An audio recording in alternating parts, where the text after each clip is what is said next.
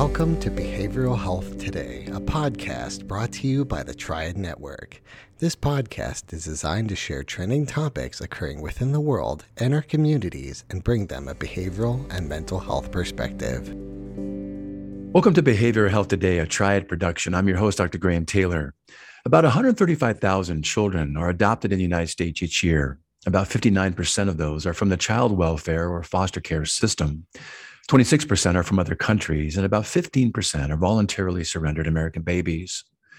The adoption narrative is typically a positive one, conveying selflessness and portraying a happy experience for all members in the adoption process. Adoption agencies tend to promote the adoption decision being driven by altruistic motives with a happy ending with every adoption.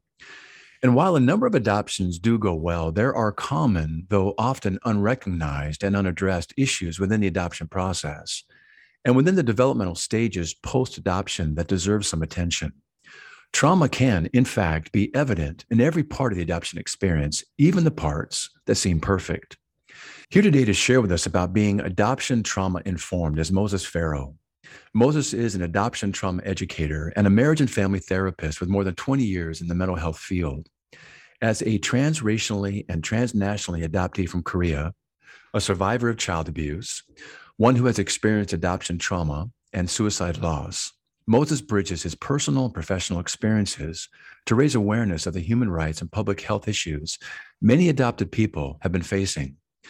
Moses' passion is now focused on educating people about the mental health issues around adoption. Moses, welcome to the show. It's so nice to have you here. Oh, thank you for having me on the show. I'm looking forward to this conversation. I am as well. You know, Moses, you've developed part of your practice to include being an adoption trauma educator. If you would start us out with a show, contextually giving us some background and the reasons behind the path you've chosen professionally to work as an adoption trauma educator it's a great place to start. You know, as, as, you shared, I bring both my personal and professional perspectives to the work that I do here. So it can't be ignored that I was adopted when I was two. And from that experience, it really wasn't uh, something that I thought, oh, I'm going to go into a career about this. But I did come into the mental health field with a degree in psychology and then marriage and family therapy. And then about halfway through my career, I was approached by an adoption agency to provide post adoption support. And at that point, I was like, well, this is kind of coming full circle for me being adopted and, and now getting to work in the adoption field. Just, I don't know, the stars aligned or right. or you know some uh, something said this is the direction I should go in professionally and through that experience I've developed personally my own perspective my own understanding my own level of education around the adoption issues and as I've gotten to work with more and more adoptive families and parents and just understanding the larger context to the issues that they brought into my office, mm. that then led me to understand oh, there's more to this that we just need to be aware of, that we need to understand, we need to educate ourselves about.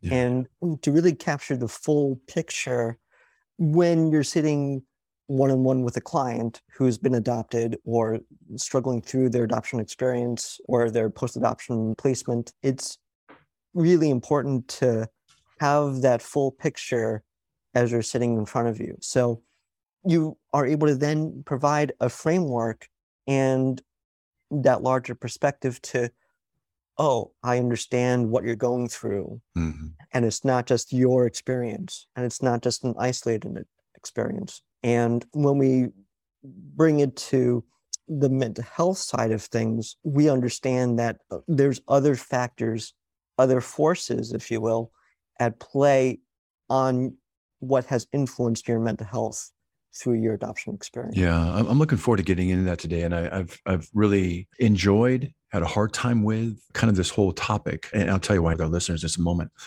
You were talking about this as a therapist. You get to have this holding space that you provide for those that you see, and you have a unique perspective from you know you're me and I'm you, and I, I have some of my own experiences, yeah. and that allows not just for kind of a the typical therapeutic holding experience, which in and of itself is is very uh, helpful and corrective and important.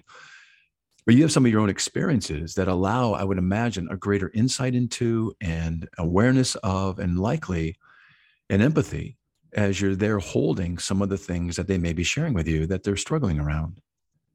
Thank you for mentioning that because this is one of those kind of things that it's important to have that lived experience Yeah. to, to connect around these adoption issues. So, as you touched on in introducing me, my my own lived experience, which I've put out there in a number of different ways for a, a good while now, being a, a survivor of childhood abuse, of uh, suicide loss, all of that kind of centered around my post adoption experience. hmm And the suicide losses that I've experienced were with three of my siblings who were also adopted.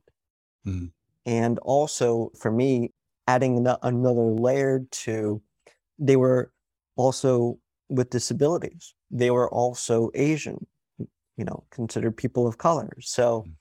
there's these extra layers that I personally experienced hmm and I carry that pain still. And Mm. I have, you know, come to realize I have been traumatized. I Mhm. have trauma. I've experienced trauma. I continue to re-experience it. So Moses, were you were you uh, all all? Uh, I think you said you had three siblings, so four of you, correct? Four overall in my family, they were adopted. I see.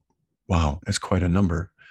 Were any of of you adopted altogether, or were there separation? All together in terms of at the same time? Yeah. No. So In other uh, words, did you grow up together? Well, the way that it happened, uh, I have three older sisters who were adopted before me. Okay. Uh, you know, so we were all born in the 1970s, Mhm. and my my youngest sister and, and younger siblings in the 1990s. Uh, Okay. so that's spanning at least 20 years worth of of life. So when when you say did we grow up together? Well, you grow up uh, as best you can over the course of 20, 20 years. Uh, Right. so for for me, I am seven of 14 children. Okay. So I did get to grow up, say, in a two generation family. Right. So I was the youngest of my older siblings, and I was the Yeah. oldest of my younger siblings. Yeah. Yeah. I get it. I get it. It's quite a story as a start. Where where where were you raised? May I ask? I was raised in New York and Connecticut. Okay. My childhood was kind of split between New York, spending my younger years in New York, and then finishing out high school and beyond in Connecticut. Got it. I would imagine just inherent in the number of siblings in the different placements in the span of things in terms of, you know, are we raised together? Yeah, well, for the course of 20 years, I would imagine in all of those experiences, you have some real direct knowledge and experience when others are coming, as we said earlier, to share their stories with you. You're going to have some bits and pieces of maybe what they're going through as well, just in terms of that empathic attunement and awareness. So let me put it this way. In in so many different ways, I introduce myself with all the different parts of my ide- identity. Yeah. And and uh, the way I've I've been doing this in more recent years is I'm adopted. I'm a person of color. I'm Asian. I'm a person with a disability.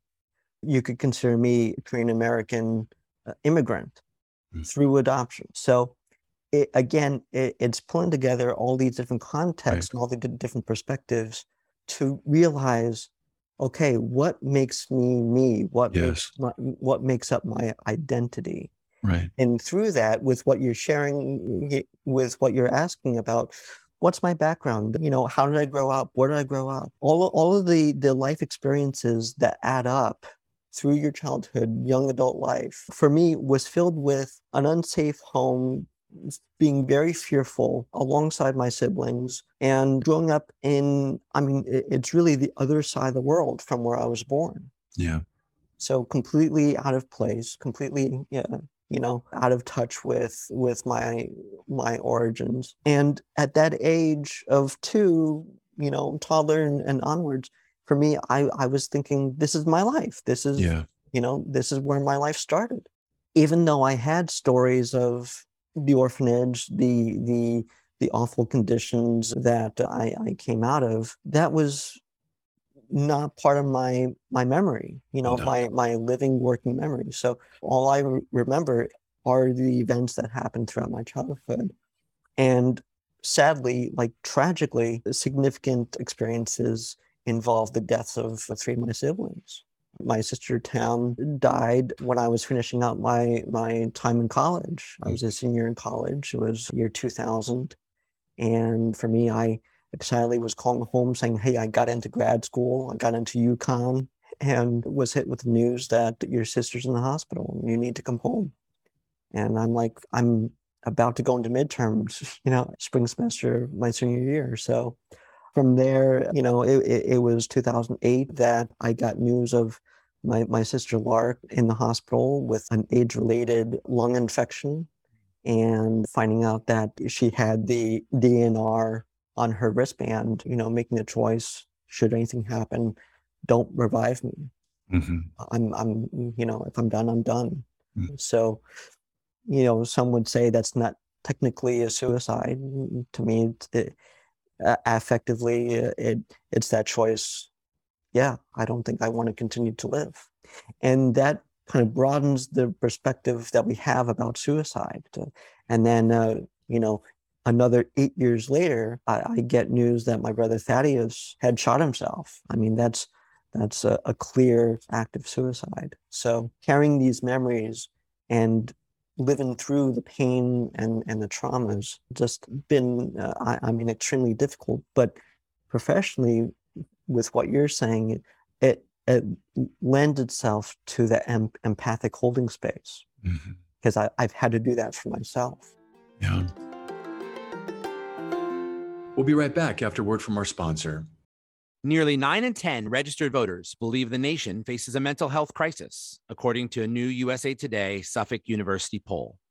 Americans are more concerned than ever about their mental health. Mental Health First Aid provides the resources and training to identify, understand, and respond to signs of mental health and substance use challenges. It provides the confidence and skills needed to offer life saving assistance, and it provides peace of mind. Our experts provide mental health first aid training for adults, teens, caregivers, veterans, law enforcement, EMS, and school faculty. Mental health concerns are on the rise, but evidence based training through mental health first aid can make a difference. Visit mentalhealthfirstaid.org to find a course near you or email hello at mentalhealthfirstaid.org to schedule a training. Courses are available for individuals, groups, organizations, and companies of all sizes. Visit mentalhealthfirstaid.org and make a difference in your community.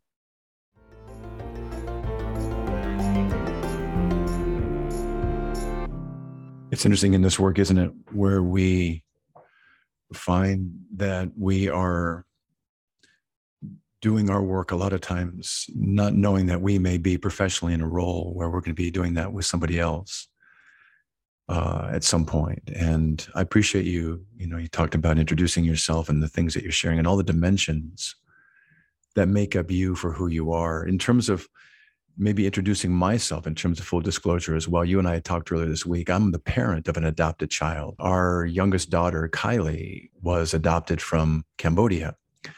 And we adopted her when she was three months old. However, right when we were supposed to go meet her and bring her back home, they put a moratorium, the US government put a moratorium on the adoptions because of some very serious concerns of baby trading for money.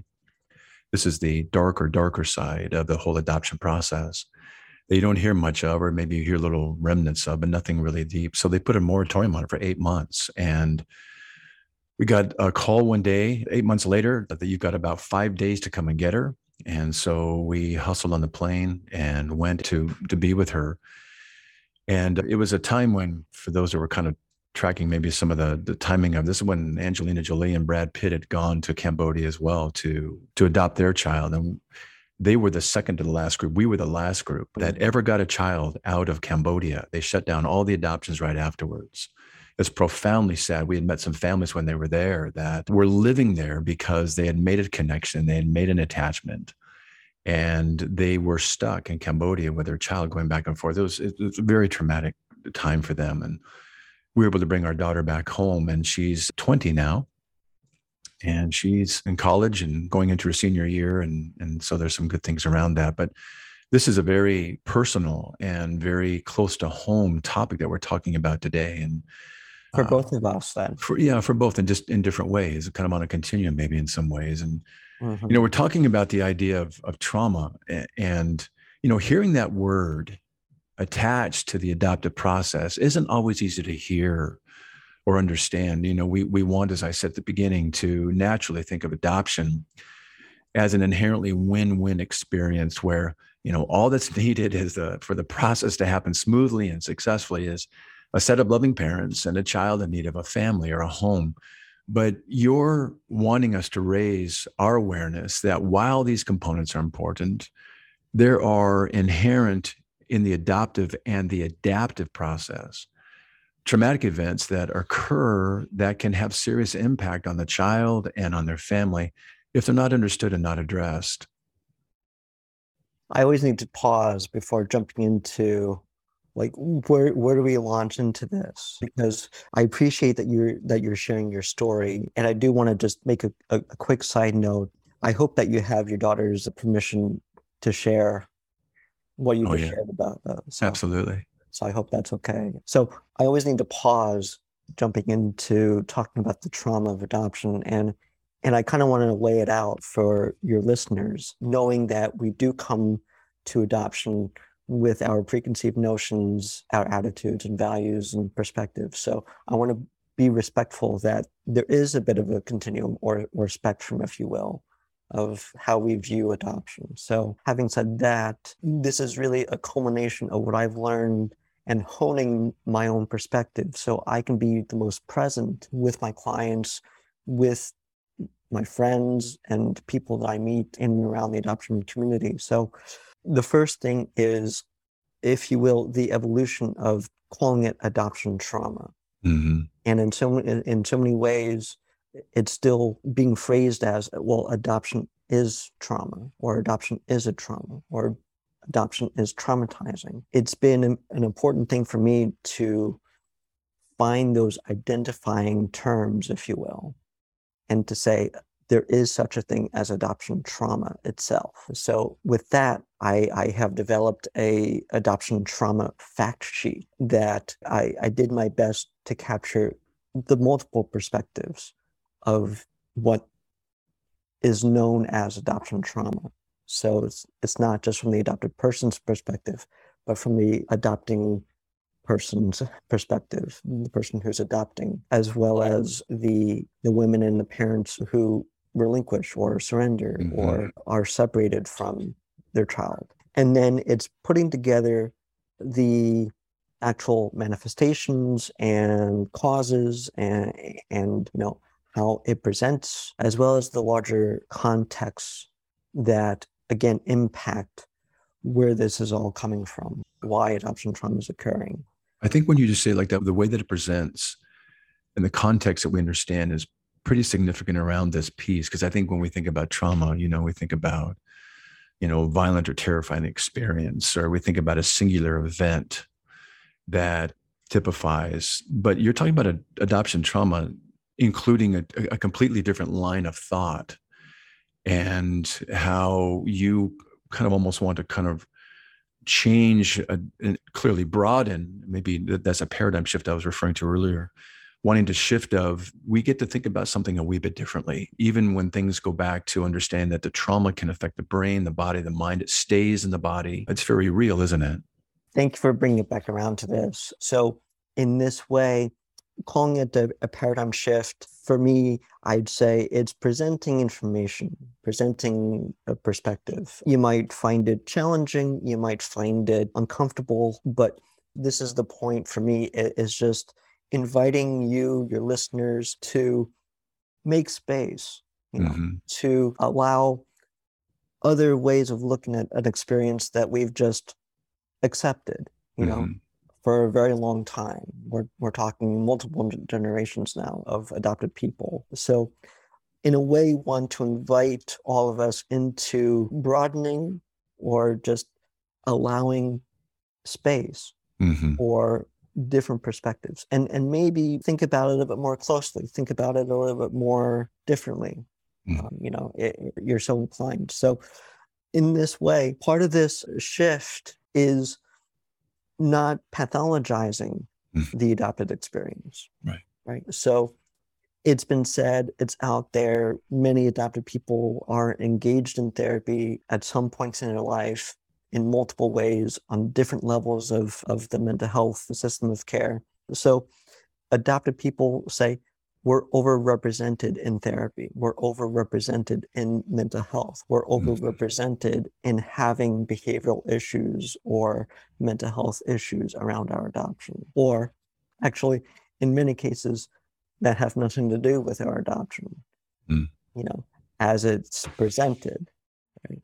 So that's part of this shift it is recognizing, well, I think we're at the point of understanding that trauma isn't necessarily pathology, but it's survival. It's survival Yes. instincts.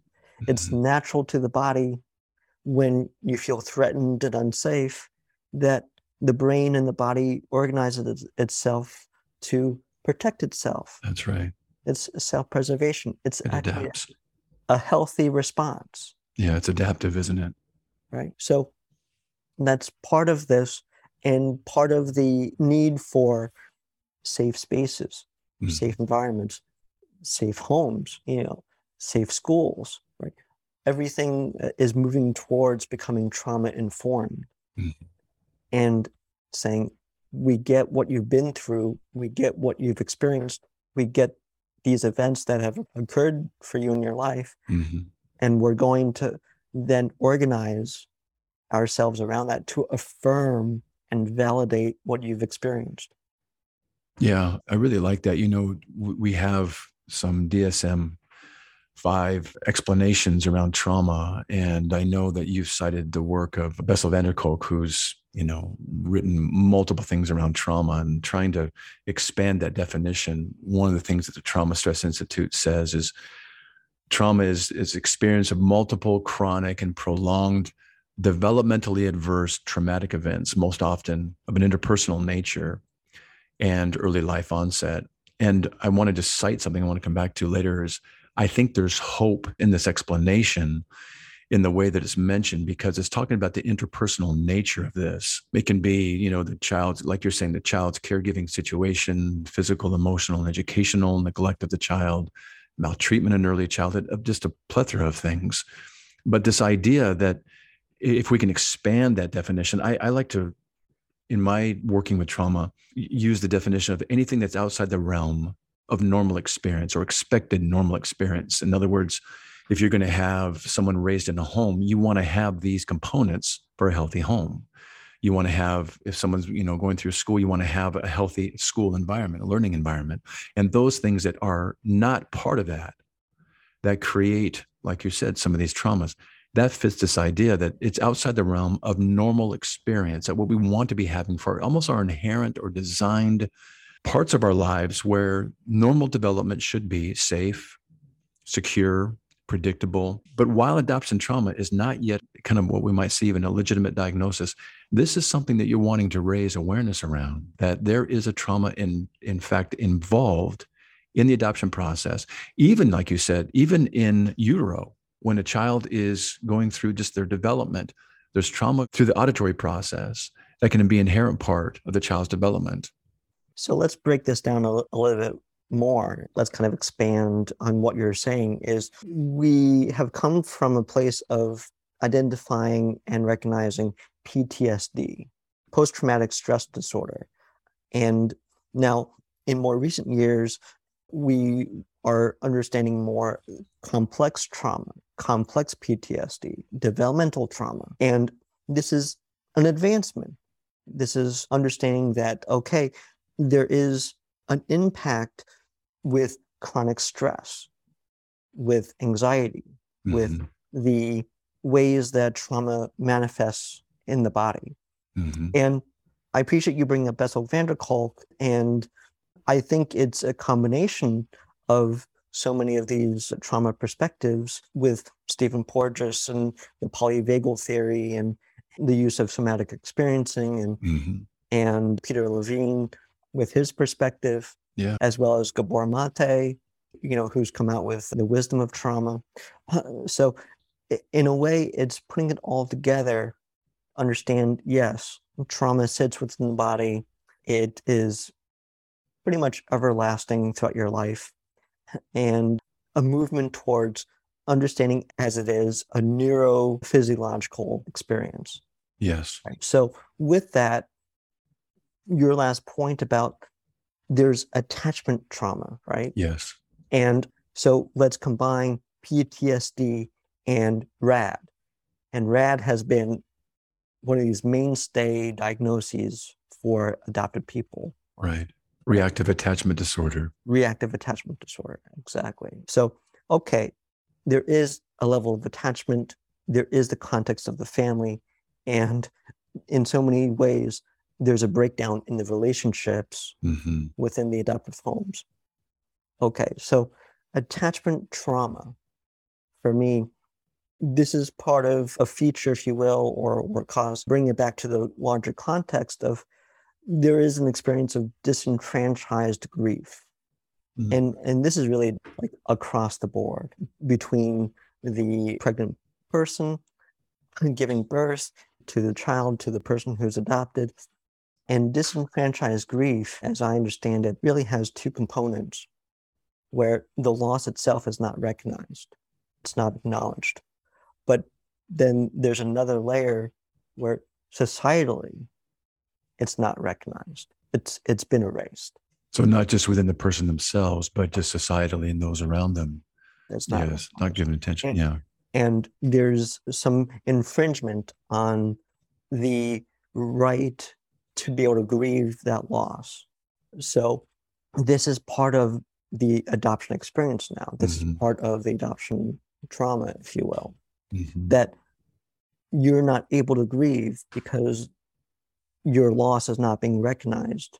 Mm-hmm. And like you said, you know, whether you're aware that you need to grieve or that you are grieving or the body is grieving or the people around you are saying, but but you've been adopted and you give, you're being given everything that you've ever needed and wanted, and you know, so it's that really puts the adoptee in, in in a really challenging place, doesn't it? When you put it that way, it's I would imagine the adoptive child doesn't you know want to they have this grief or this struggle. They don't want to upset their adoptive parent or seem ungrateful with concerns about their depression or anything that could be seen as ingratitude or even just normally normal curiosity about their roots. So this has to stay kind of just tucked away and inside, doesn't it? It does. But to go back to your point that this happens in utero, mm-hmm. you know, that we we now have the science.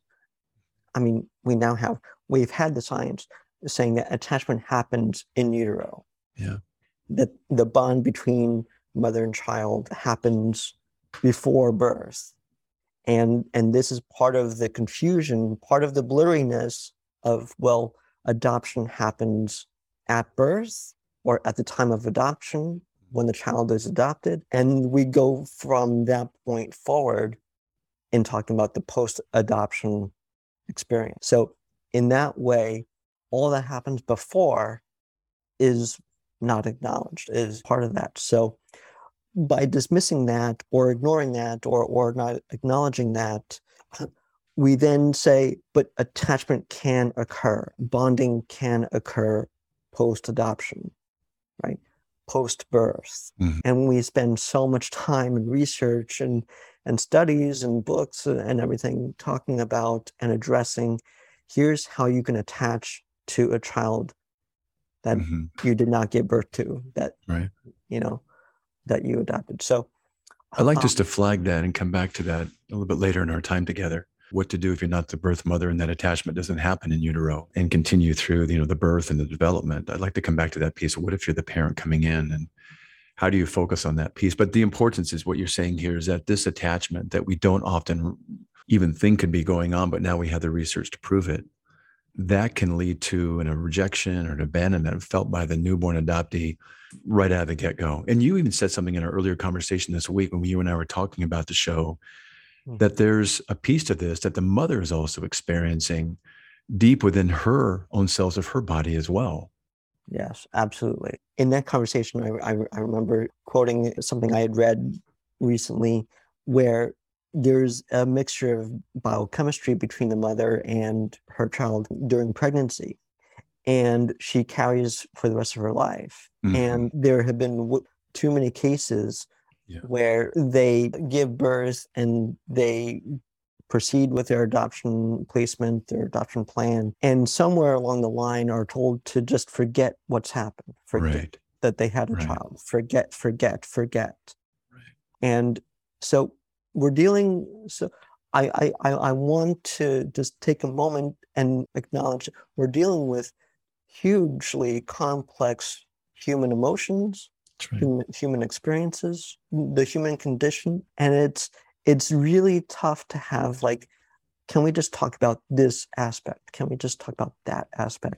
And it can get messy. It can get unruly at times for you know for people to get all of this together, Mm. you know, and and again, you know, kind of hold it together in their minds, you know, as we kind of like unfold this conversation. Uh, I think when you put it that way too, you you said earlier, if if nothing else, I hear you so earnestly encouraging us to create a space just to listen and work to understand all the dimensions of this, not to have to do anything about it or explain it away or defend against it, or just to be open to hold it. And that's not always easy to hold some of these things. Uh, there's some pretty powerful things in here.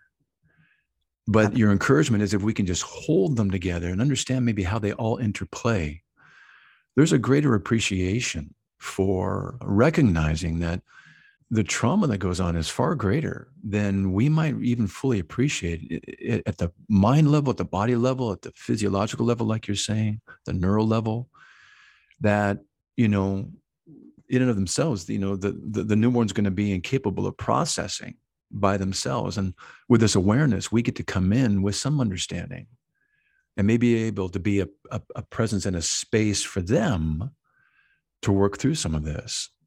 I appreciate that you're making that a solid point, you know, as we go into this. And and I want to make note this is not just about a child or an infant's experience. That's right. And and I'm I'm coming to you as an adult, That's right.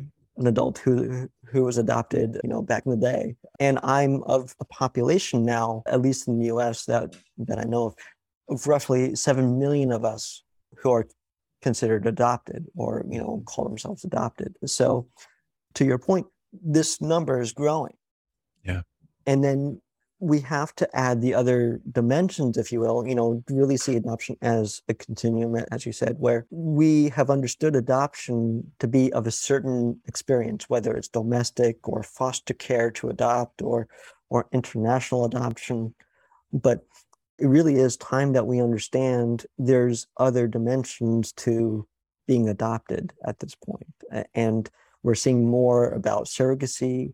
We're hearing more from the donor conceived community. We're hearing more from cases of misattributed parentage as well as non parental events. So it's important to gather all of these experiences and understand that, okay, you know, adoption as it was, say, during the baby scoop era, is very different from adoption in 2022.